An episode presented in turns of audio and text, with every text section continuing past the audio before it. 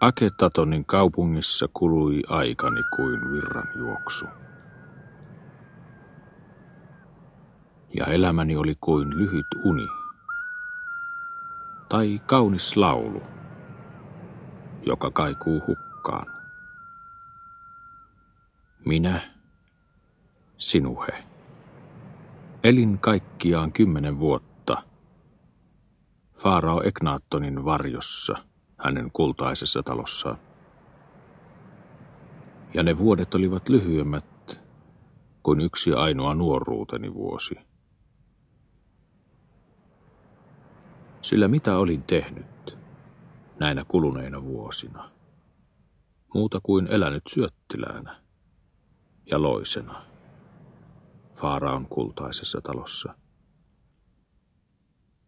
Ja yhdessä ainoassa kuukaudessa – olin Teeban köyhäinlääkärinä tehnyt enemmän ihmisten hyväksi kuin kaikkien näiden vuosien kuluessa kultaisina ja kylläisinä Aketatonin kaupungissa.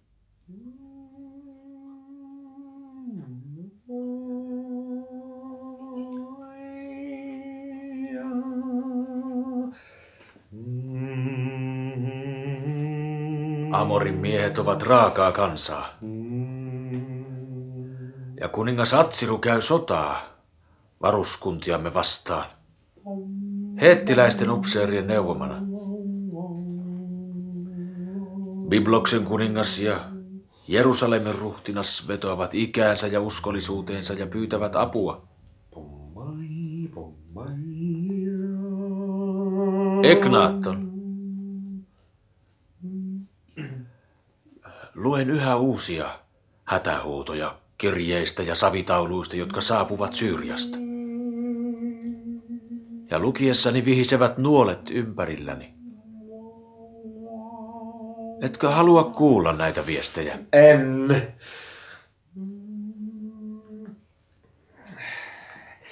En halua lukea heidän taulujaan ja kirjeitään. Käske kirjuri luetteloida ne ja säilyttää arkistossani. Egnaton, sinun on kuunneltava minua. Mitä sinä täällä teet, Horeme?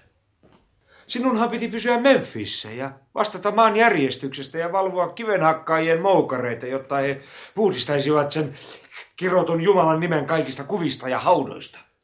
Tulen ilmoittamaan sinulle, että Syyrian viimeiset kaupungit, Jerusalemia ja Joppea myöten, ovat luopuneet ja tehneet liiton Atsirun kanssa.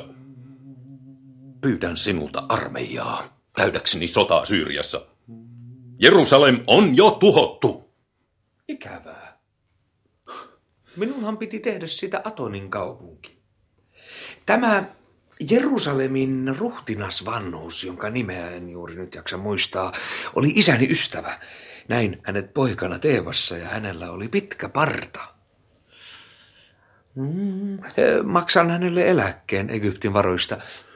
Tuskin hänellä enää on iloa eläkkeestä. Kuningas Atsiru on näet antanut valmistaa hänen kallostaan kauniin maljan ja silannut sen kullalla ja lähettänyt sen lahjana kuningas Shubiluliumalle Hattushashiin elleivät vakojani kokonaan ole erehtyneet. Minun on vaikea uskoa sellaista kuningas Atsirusta. Luulin häntä ystäväkseni. Hän otti niin mielellään vastaan elämän risti, mutta kenties olen erehtynyt hänestä ja hänen sydämensä on mustempi kuin luulin.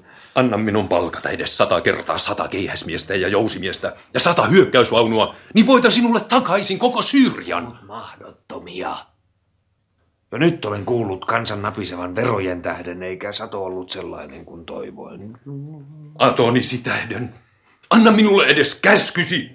Ja kymmenen sotavaunua ja kymmenen kertaa kymmenen keihäsmiestä, jotta voisin matkustaa Syyriä ja pelastaa sen, mikä vielä on pelastettavissa. Juuri Atonin tähden en voi käydä sotaa. Mieluummin lu- luovun Syyriasta. Harjoitamme kauppaa sen kanssa, kuten ennenkin, sillä ilman Egy- Egyptin viljaa Syyria ei, ei, ei, ei tule toimeen. Syyria saa jo nyt viljaa Babylonista. Syyria olkoon vapaa! Luuletko syyrialaisten tyytyvän siihen? Jokainen antautunut kaupunki nostaa heidän itsetuntoaan ja saa heidät tavoittelemaan mielettömiä. Syyrian jälkeen seuraavat Siinain kuparikaivokset. Ja jos Egypti menettää ne, emme enää voi takoa kärkiä keihäisimme ja nuoliin. Olenhan sanonut, että vartioille riittää puukeihät. Miksi rikot korvani puhumalla lakkaamatta keihäistä ja nuolen kärjistä juuri nyt, kun sepitän uutta hymniä Atonille? Siinain jälkeen tulee Alamaan vuoro. Mutta ellet pelkää Syyriaa, pelkää ainakin heettiläisiä, sillä heidän vallanhimollaan ei ole rajaa. Niin kauan kuin muistamme, ei ainoakaan vihollinen ole astunut jalallaan mustaan maahan. Eikä kukaan rohkenisi sitä tehdä, sillä Egypti on maailman rikkain ja mahtavin valtakunta. Sitä paitsi voin kertoa sinulle, että heettiläiset ovat vain raakalaiskansaa, joka paimentaa karjaa köyhillä vuorillaan, ja liittolaisemme Mitannissa ovat kilpemme heitä vastaan. Kuningas Shubiluliumalle olen lähettänyt elämän ristin ja hänen pyynnöstään myös kultaa, jotta hän voisi pystyttää minusta minusta kuvan temppeliinsä. Hän ei tule häiritsemään Egyptin ra- rauhaa. Mm. Lääkärinä en voi sallia sinun enää kauempaa häiritä Faaralta. Lepää, Eknaatton. Tule Horemme.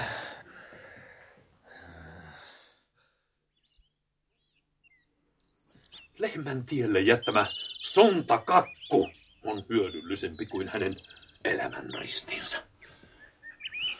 Mutta mielettömintä on, että kun hän katsoo minua silmiin ja koskee kädellään olkaani, uskon hänen totuuteensa. Vaikka tiedän, että minä olen oikeassa ja hän väärässä. Totisesti. Jos hän voisi puhutella jokaista ihmistä maan päällä ja koskea heitä pehmeillä sormillaan, maailma varmaan muuttuisi. Mutta sehän on mahdotonta. Kenties se ei ole mahdotonta. Silloin kannattaisi käydä suuri sota ja taluttaa jokainen mies, nainen ja lapsi hänen eteensä, jotta hän uudistaisi heidän sydämensä.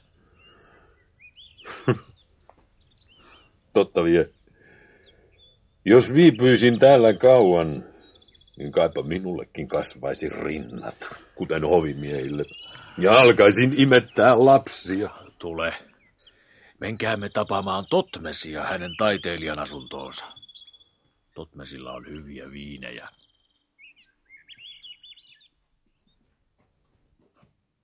Totmes, oletko kotona? Toin Horemhebin sinua tervehtimään. Suokaa anteeksi, mutta kuningatar Nefritite istuu mallinani. Eikä häntä saa häiritä. Tuo heidät tänne, Totmes. Ehkä heistä on minulle kuvia. Sillä ikävystyn ja istun epämukavasti. Tulkaa sitten. Oh, olen iloinen, kun tulitte. Voithan jatkaa työtäsi, Totmes. Mutta tarjoa toki ensin viiniä vieraillesi ja samalla minullekin. Korja, viiniä.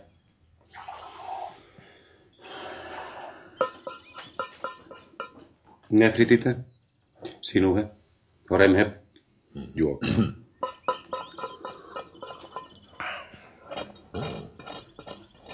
Olen usein ihmetellyt, Horemheb, mm. miksi et ota vaimoa, vaikka useat hovinaiset huokailevat tähtesi. Huvita minua ja kerro. Tämä Totmes on ikävä ja katselee kylmäkiskoisesti minua. Ja väittää poskieni kaventuneen sen jälkeen, kun synnytin Faaraolle neljännen tyttären. Niin, että rumenen hänen silmissään. Tämä kuninkaallinen narskissa tekee minut hulluksi puheilla.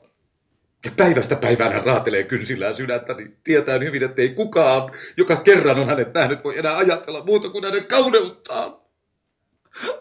Atonin tähden jätä minut rauhaan, kauhea nainen. Sillä jo viisi kertaa olen veistänyt sinut eriväriseen kiveen. Ja kuume kuluttaa minua, kun katselen kasvojasi ja vartaloasi ja hoikkaa kaulaasi. Eikä kivi enää elä käsissäni.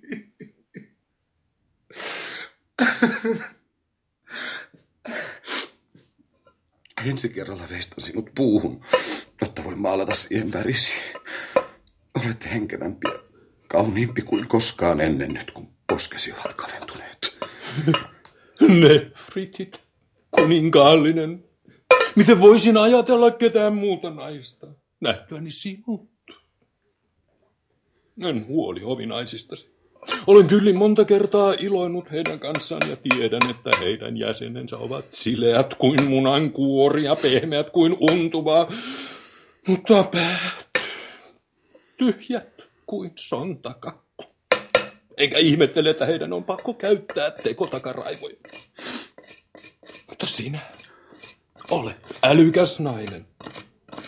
Sano sinä puolestasi, miksi et puhu järkeä vaaraolle, vaan annat hänen hukkua yhä syvemmälle hullutuksiinsa. Hänen miehuutensa on heikko ja naismainen. Ja jos puhun hänelle epämieluisia asioita, pakenee hänen miehuutensa kokonaan. Siksi minun on parempi olla puhumatta hänelle valtion asioista, sillä tärkeintä on, että synnytän pojan. Mutta joskus hymy jähmettyy suussani ja ohimoni kivistävät, kun ajattelen hänen hulluuttaan. Ja hänen kosketuksensa käy minulle vastenmieliseksi, kun minun on pakko niellä jokainen terävä sana, joka voisi häntä haavoittaa. Hän on tehnyt minusta lehmän, joka kantaa joka vuosi, niin että poskeni kapenevat ja silmieni kirkkaus himmenee. Ja ruumiini käy rumaksi. Sinun ruumiisi on yhä kapea ja kaunis kuin nuoren tytön. Miten voit sanoa Faaraon miehuutta heikoksi ja naismaiseksi? Eihän sinulla tietääkseni ole kokemusta muusta. Sinä olet epähieno Totmes.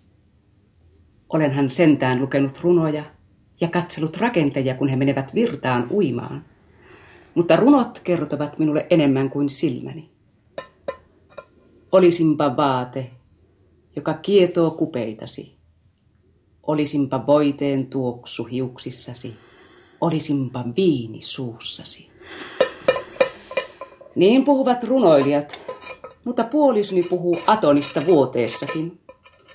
Mitä iloa on minulle, jos kasvoni ovat kauniit, kun kevät tuuli ei koskaan ole niitä suudellut.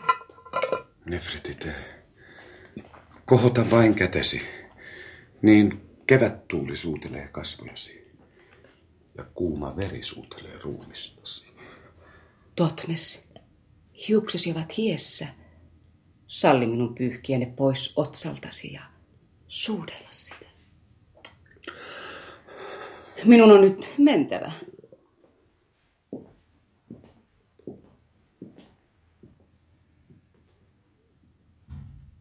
Tämä Nefritite ei liene miellyttävä vuodetoveri, vaikka häntä mielellään katseleekin.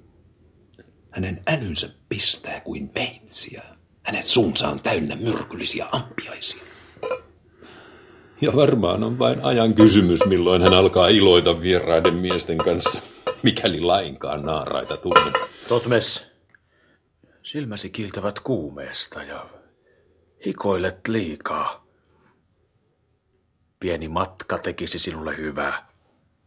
Atonin tähden. Tekisit viisaasti, jos seuraisit Horemebia Memfikseen ja veistäisit siellä hänen kuvansa, kuten olet luvannut. Memphis on myös kauniita tyttöjä. Puhut tyhmästi kuin vanha akka. Työni täällä ovat kesken ja luomisen tahto kihisee minussa. Horenhebin voi hyvin veistää täällä, kun hän ensin piirrän hänet ja saan hänen vartalostaan tukipisteet ja otan hänen kasvonsa kipsiin. Matkoista puhuen, sinun sinuhe olisi hyvä matkustaa Teebaan, täältä Sokkojen ja unta näkevien kaupungista, katsomaan mitä Egyptissä tapahtuu. Palaat sitten ja kerrot Faaraolle näkeväsi. Sinua hän kuuntelee. Tosiaan. Minun olisi jo aika käydä tapaamassa kaptaajia. Mutta vuoteeni on mukava. Ja jäseneni ovat käyneet pehmeiksi. Eikä ruumiini enää siedä laivan keinuntaa. Ja tuskin rohkenisin kertoa Faaraolle mitä näen. Sillä varmaan joutuisin kertomaan sellaista, mikä pahoittaa hänen mielensä. Olkoon sitten niin. No, et sinäkään halua auttaa, ei. Ei minulle liene muuta neuvoa kuin juoda itseni känniin, kuten ennenkin. Joka kerta, kun ajattelen Egyptin tulevaisuutta.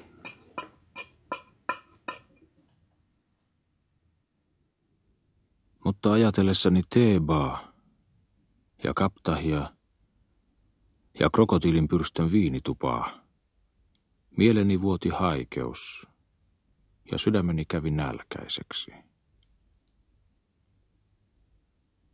Tuli taas syksy ja tulva kohosi ja pääskyset kaivautuivat esiin virranmudasta ja sujahtelivat ilmassa – levottomisiivin.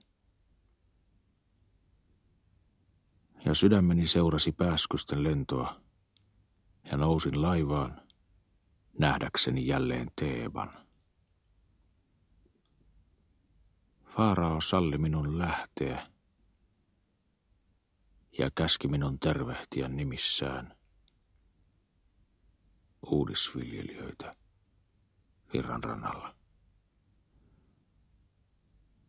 Sen tähden annoin laivani usein laskea maihin kylien kohdalla.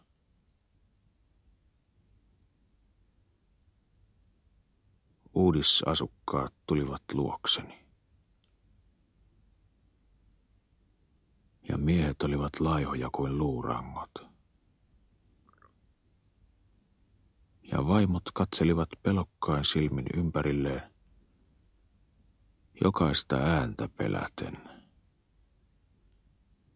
Ja lapset olivat sairaita.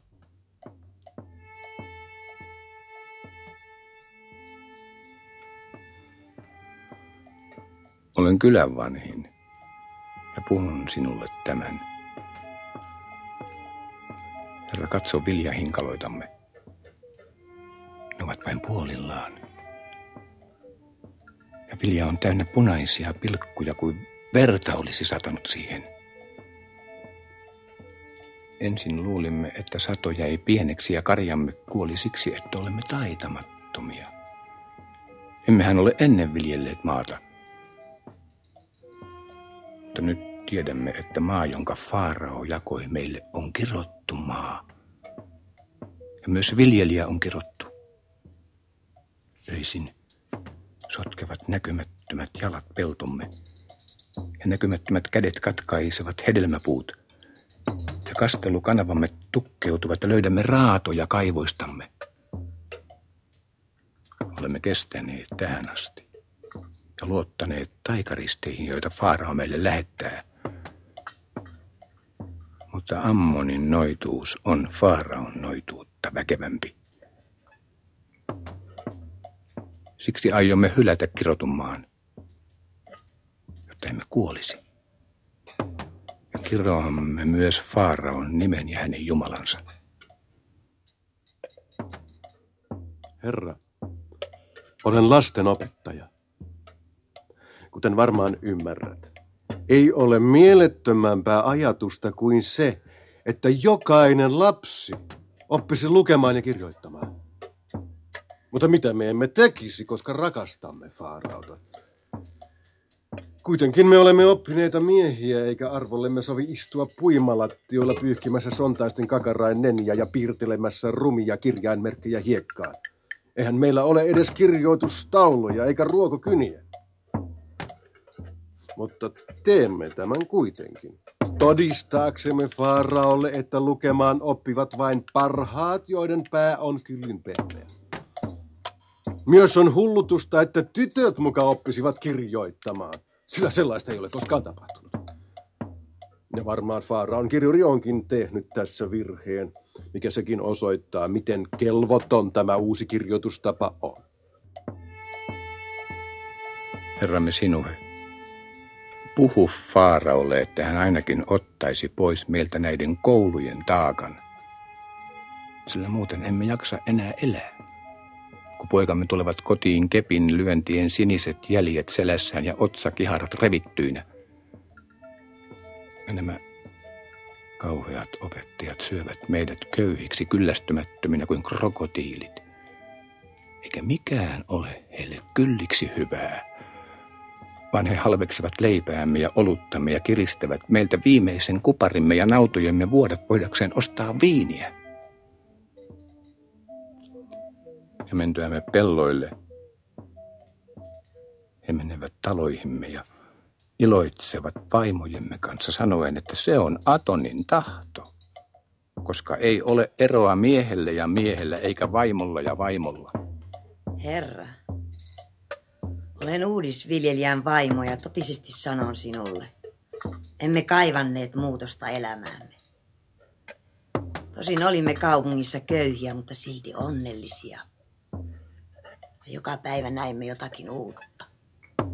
Mutta täällä emme näe muuta kuin savisia ojia ja ammuvia lehmiä. Oikeassa olivat ne, jotka varoittivat meitä ja sanoivat, köyhälle jokainen muutos on muutos pahempaan päin. Ja mikä tahansa maailmassa muuttuukin. Voitte olla varmat, että samalla köyhän viljamitta vähenee. Ja öljy laskee hänen ruukussaan. Sydämeni sanoi, että he kenties olivat oikeassa. Ja ihmettelin, miksi kaikki, mihin Eknaatton koski, tuotti kirousta. Myös valtasi mieleni pelottava ajatus. Ehkäpä kansa, joka tekee työtä käsillään, onkin pääasia. Ja kaikki muu vain kultaista kuorta sen pinnalla. Kenties Faarao itse ja hänen kultaisen talonsa väki ja rikkaat ja ylhäiset myös minä. Olemme vain loisia – ja elämme loisina kansan hartioilla, kuten kirput elävät koiran turkissa. Kenties kirppu koiran turkissa luulee olevansa pääasia, ja koiran elävän vain pitääkseen sen lihavana. Kenties myös Faarao ja hänen atoninsa ovat vain kirppu koiran turkissa ja tuottavat koiralle pelkkää hankaluutta saamatta aikaan mitään hyvää. Sillä koira eläisi hyvin ja paremminkin ilman kirppuja.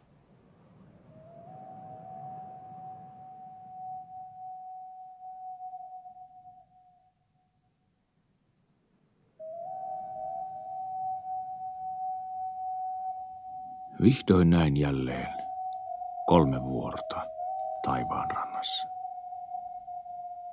Teeban kolme ikuista vartijaa. Näin Teeban suuret kivilaiturit. Ja tunsin sieraimissani Teeban sataman tuoksun. Mädänneen viljan ja pilaantuneen veden. Ryytien ja pien tuoksun, joka oli sydämelleni suloinen.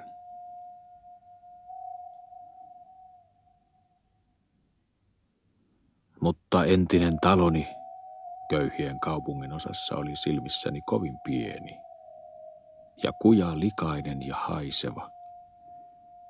Eikä sykomorisen pihassa ilahduttanut silmääni, vaikka itse olin sen istuttanut. Näin Akettatonin ylellisyys oli turmellut minut.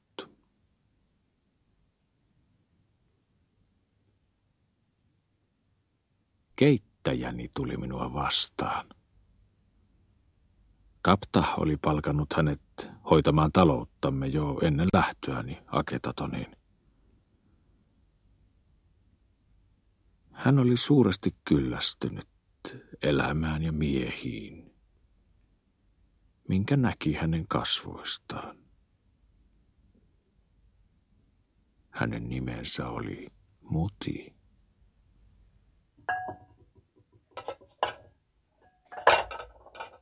Sinuhe.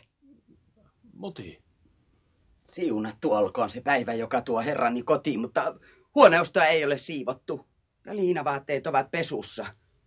Tulosi tuottaa minulle paljon harmia ja huolta. Mutta en hämmästy. Sillä juuri tämä on miesten tapaista, eikä miehistä ole koskaan koitunut mitään hyvää. Muti, älä. Voi nukkua laivassani. Missä on kapta? Missäpä muualla kuin krokotiilin pyrstössä. Samoin kuin se lutkasi merit, jota varmaan tuli tapaamaan. Menen sinne. Tule, tule toki lähemmäksi. Että saan katsoa sinua, rakas poikani. Hm. Poskesi ovat pyöristyneet ja iloitsen siitä, sillä lihoessaan mies rauhoittuu. Ja toivon, että et laihdu täällä Teebassa. Mitä haluat ruoaksesi? Laitanko sinulle hanhen? Vai palmun versoja munuaisten kerran? Mitä tahansa, Muti, mutta ei tänään. Mene, mene, mene! Kaikki miehet ovat samanlaisia. Ja kaikki paha maailmassa on lähtöisin siitä pienestä kapineesta, mitä miehet pitävät piilossa esivaatteensa alla. Monta kertaa minä olen puhunut Meritin, tämän kauniin ja kunniallisen naisen kanssa. Lakkaamatta varoittanut häntä sinusta ja todistanut, miten, miten epävakainen ja häilyvä on mielesi ja miten tyhmä ja hullu olet, mutta ei, hän ei usko sanojani.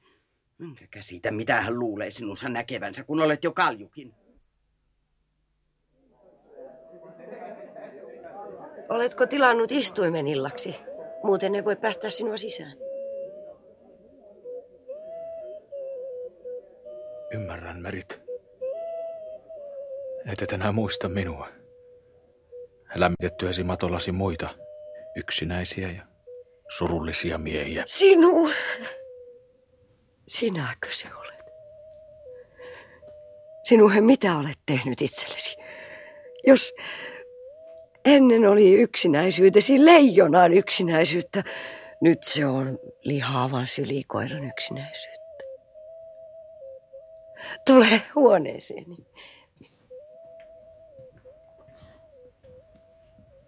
Istu toki, niin kaadan sinulle jäähdytettyä viiniä. Älä, älä ainakaan krokotiilin pyrstyä, sillä vatsani ei varmaan siedä sitä.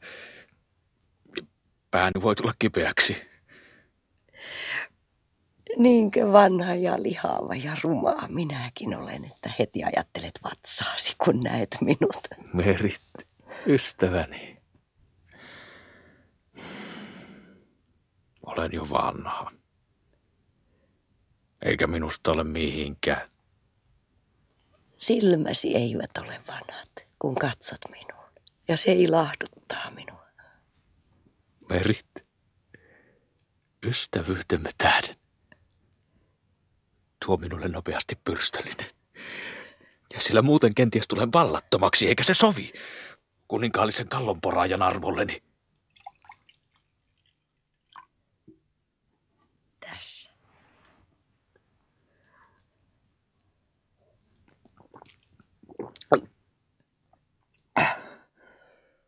Oh.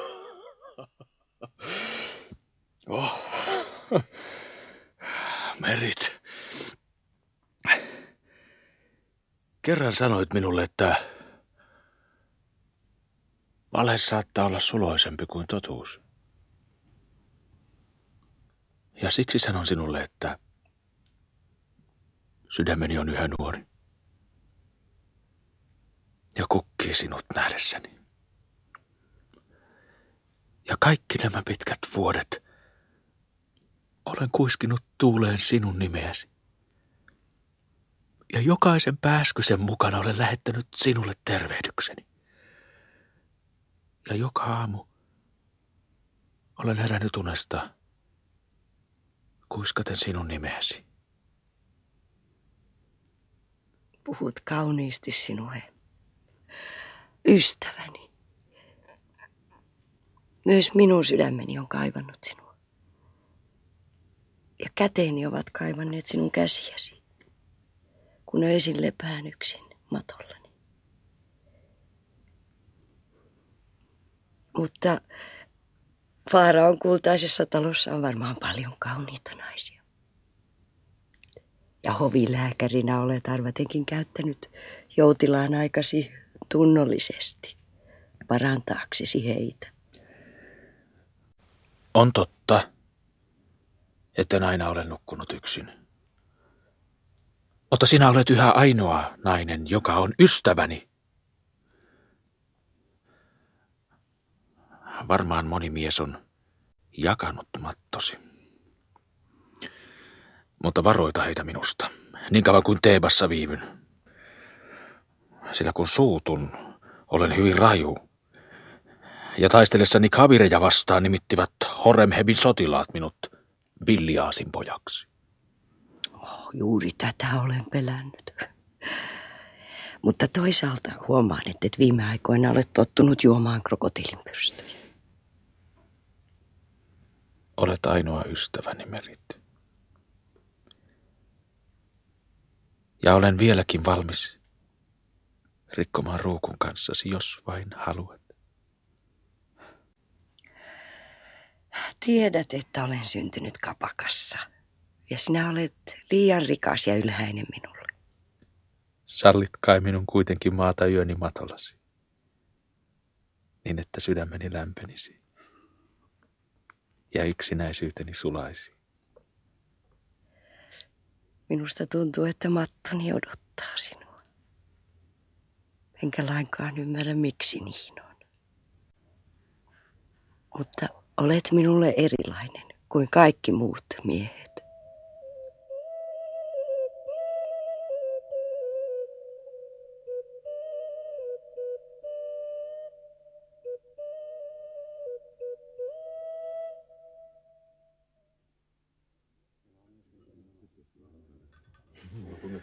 Toivottavasti aamunne on hyvä ja viihdytte.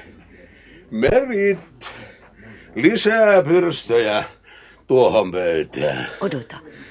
Tapaamme pian sinulle. Sinulle. Siunattu olkoon päivä, joka tuo herrani kotiin. Sinäkö? Kappa! en tuntenut sinua. Et varmaan, herrani. Tiedän hyvin, että olen melkoisesti lihonnut, koska minulla on käytävä sivuttaen sisään taloon, jota mahtuisin ovesta. Etkä tietenkään pystynyt edes aavistamaan, että ylläni on hienointa, mitä Teevan neulojat pystyvät neulomaan. Etkä varmaan myös tätä. Näetkö, olen juuri teettänyt kultalevyn sokean silmäni suojaksi. Mutta tämä on minulle suuri ilon päivä. Ja siksi tarjoan maksuttaa pyrstöllisen jokaiselle, joka nyt istuu talossani. Mutta mutta jos joku haluaa toisen pyrstön, hänen on itse se maksettava. Tulee pian, herrani. Menkäämme takahuoneeseen ja merit tuoko meille viiniä.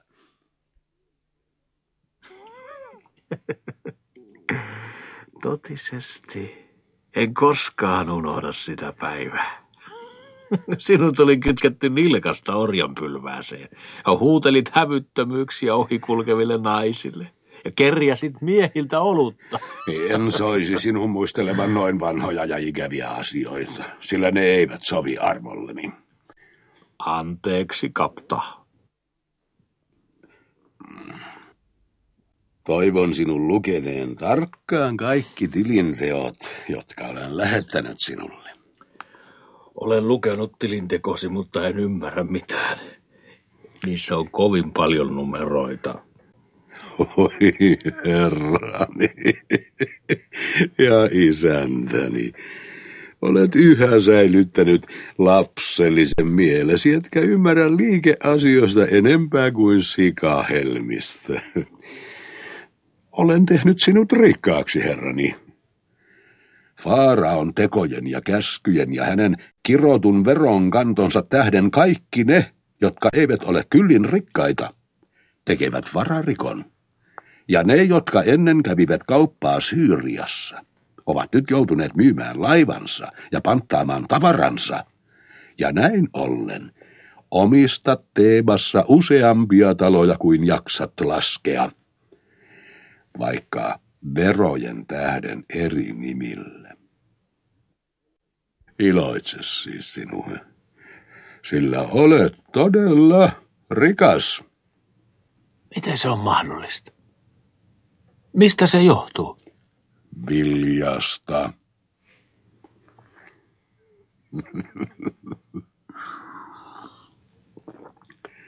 Kuoriaisemme on ihmeellinen herrani. Heti saavuttuamme pitkiltä matkoilta hän johdatti minut viljakauppiaiden vilja-aittaan. Ja minä aloin ostaa viljaa laskuusi, kuten hyvin tiedät. Vilja on siitä ihmeellinen, että sen voi ostaa ja myydä ennen kuin jyvä edes on maassa. Ja vielä ihmeellisempi sen tähden, että sen hinta kohoaa vuosi vuodelta, niin että viljaa ostaessaan ihminen ei voi koskaan hävitä, vaan voittaa aina. Siksi en enää myy viljaa, vaan ostan kaiken varastoihin, kunnes viljamitta vaihdetaan kultaan. Ja niin on totisesti käyvä, jos tätä menoa jatkuu. Meillä on siis varastossa hyvin paljon viljaa. Hyvin paljon. Lähde siis nopeasti uudisasukkaiden luo. Ja jaa heille viljamme siemeniksi. He viljelevät kirottuja maita. Ja heidän viljansa on täplikästä kuin siihen olisi satanut verta. Tulva on laskenut. On kynnön ja kylvön aika, pidä kiirettä. Rakas herrani, älä vaivaa kallista päätäsi asioilla, joita et ymmärrä. Kuta enemmän maata jää tänä keväänä kylvämättä, sitä korkeammaksi kohoaa viljan hinta. Emme suinkaan ole niin hulluja, että lainaisimme uudisasukkaille viljaa siemeneksi. Tee kuten käsken, kapta. Viljaa minun. Entä voitto? En nyt ajattele voittoani, vaan miehiä, joiden kylkiluut näkyvät nahan alta kuin kaivosten orjilla, ja vaimoja, joiden rinnat riippuvat kuin nahkapussit, ja lapsia, jotka kävelevät virran rannassa sääret väärinä ja kärpäsiä silmissään. Sinä jaat! heille siemeneksi kaiken viljan, ja autat myös heitä saamaan siemenen kylvetyksi, Atonin tähden ja Faraa Eknaattonin tähden, sillä rakastan häntä. Mutta älä anna viljaa lahjaksi, lahjat synnyttävät vain velttoutta ja ahneutta, sillä hehän saivat kaiken maan ja karjan lahjaksi, eivätkä silti menestyneet. Käytä keppiäsi, jos on tarvis, ja pidä huoli, että vilja kylvetään ja leikataan, mutta kun perit omaamme takaisin, ota vain mittamitasta. Mittako vain mitasta? Tämä on hullua puhetta. Mistä minä silloin varastan? Enhän voi sinun viljaasi varastaa. Varastan vain voitosta, jonka hankin sinulle. Paitsi viljakauppiaita, saan myös Ammonin papit vastaani ja totisesti huudan hänen nimensä ääneen, koska kukaan vieras ei kuule meitä. Minä huudan ääneen hänen nimensä, sillä Ammon elää yhä ja hänen valtansa on pelottavampi kuin koskaan ennen, niin että hän kiroaa talomme ja laivamme ja varastot, jopa tämän krokotiilin pyrstön. Pysyn päätöksessäni. Onko hullu koira purrut sinua? Meistä tulee köyhiä, mutta kenties kuoria ne voi meitä vielä auttaa. Ollakseni aivan rehellinen, en minäkään mielelläni katsele laihoja ihmisiä, vaan käännän katseeni pois. Ja soisin sinunkin tekevän niin, sillä mitä ihminen ei näe, sitä hänen ei tarvitse tietää. Mutta epämieluisinta tässä on se, että käsket minun lähteä hankalille matkoille. Olen vanha ja väsynyt mies, ja jäseneni ovat kankiat ja kaipaavat mukavaa vuodettani ja mutin keittoja ja paisteja, ja hengästyn pahasti kävellessäni. Määrään sinulle tämän hankalan matkan lääkärinä, koska rakastan sinua. Olet aivan liian lihava. Se rasittaa sydäntäsi ja ahdistaa henkiäsi. Ja toivon sinun laihtuvan säädölliseen ihmismuotoon. Totisesti. Jos olisin nuorempi, tarkoitan, ellei minulla olisi täällä tärkeitä tehtäviä Faaraan laskuun, seuraisin sinua, ilahduttaakseni sydäntäni. Tässä tulee kiire. Minun on palkattava lisää palvelijoita. Kirjureita on otettava mukaan. Onneksi meillä on omia laivoja. Kuitenkin toivon, että kuoriaisen ansiosta hullu päätöksesi kääntyy meille siunaukseksi eikä kiroukseksi. Ja tätä varten aion ryhtyä erilaisiin toimenpiteisiin, josta minun on turha sinulle kertoa, koska kuitenkaan et niistä mitään ymmärrä. Sen vain soisin, että joku lähettäisi sinut yhtä hankalalle matkalle, yhtä järjettömän asian tähden, jotta itse omassa lihassasi saisit tuntea saman, minkä nyt teet minulle. Sinuhe, ystäväni, vien sinut vilvottelemaan, jotta krokotiilinpyrstöt haihtuvat päästäsi. Varmaan haluat nähdä, millaiseksi Teeba on muuttunut. Annoin orjien kantaa meitä pitkin oinasten tietä. Istuimme lähekkäin kantotuolissani. Ja hengitin meritin voiteitten tuoksua. Ja se oli Teeban tuoksu. Kirpeämpi ja huumaavampi kuin Aketatonin kalliitten voiteitten tuoksu. Pidin hänen kättään kädessäni. Eikä sydämessäni ollut yhtä ainoata pahaa ajatusta. Saavuimme Ammonin suuren temppelin luo ja lähdimme kävellen puistoon.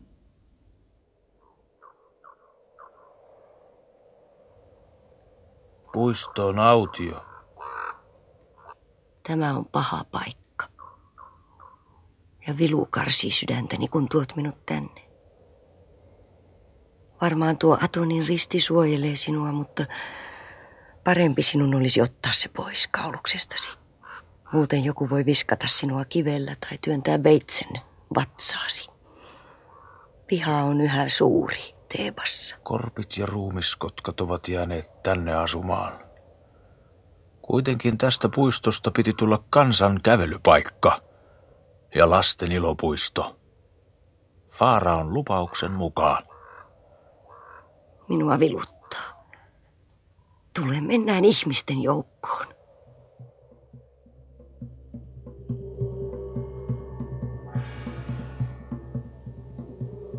Tuolla. Tuollahan kävelee Ammonin pappi. Vaatteet hienointa pellava, kasvot kiiltävät rasvaa ja ihmiset väistyvät kunnioittavasti hänen tieltä. Sinuhe kätke ristisi. Hyvä on merit. Väärän faaraan oli paholainen seet hedelmöittänyt neekerinoidan kohdussa, ja noita oli noita keinolla voittanut hyvän faaraon rakkauden. Hyvä faarao kuuli, ja noidan poika nousi valtaistuimelle. Seetin tahdosta tämä väärä faarao tahtoi tuhota Egyptin kansan ja luovuttaa sen orjuuteen neekereille ja raakalaisille.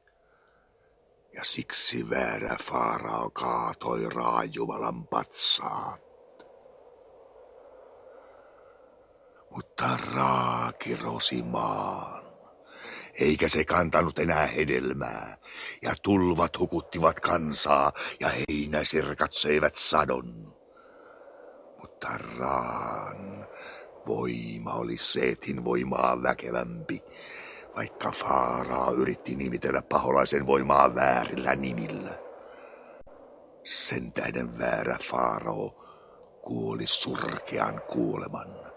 Ja myös noita, joka hänet synnytti, kuuli surkean kuoleman, ja raalöi maahan kaikki ne, jotka olivat luopuneet hänestä ja jakoi heidän omaisuuttaan niille, jotka koettelemusten keskellä olivat pitäneet kiinni raasta ja uskoneet hänen palaavan.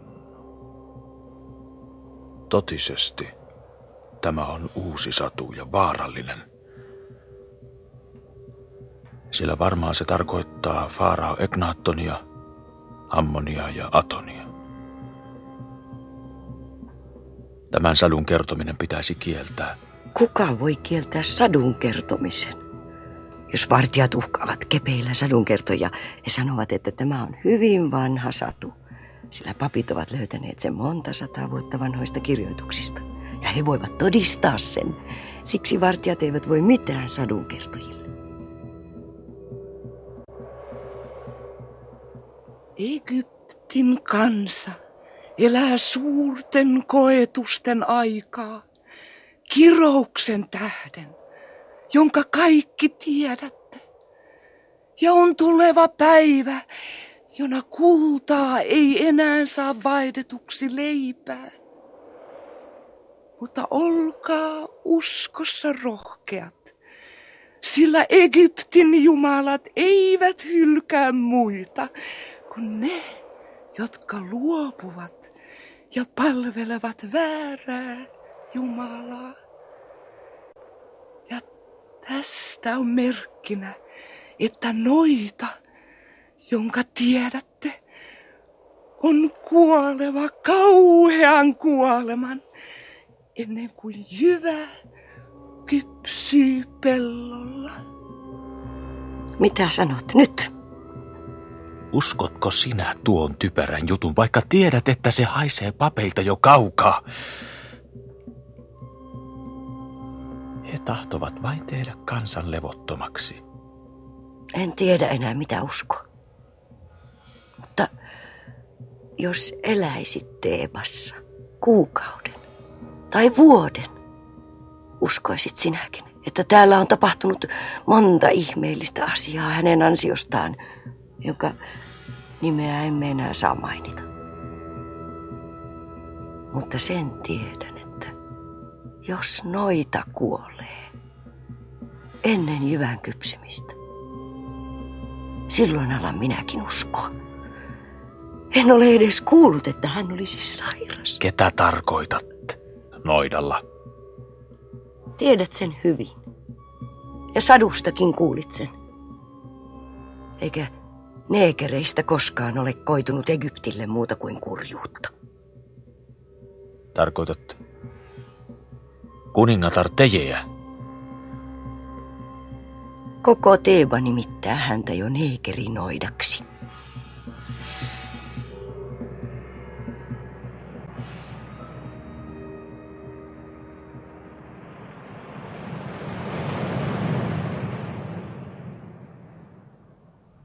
Irroitin käteni meritin kädestä. Ja sydämeni vieraantui hänestä.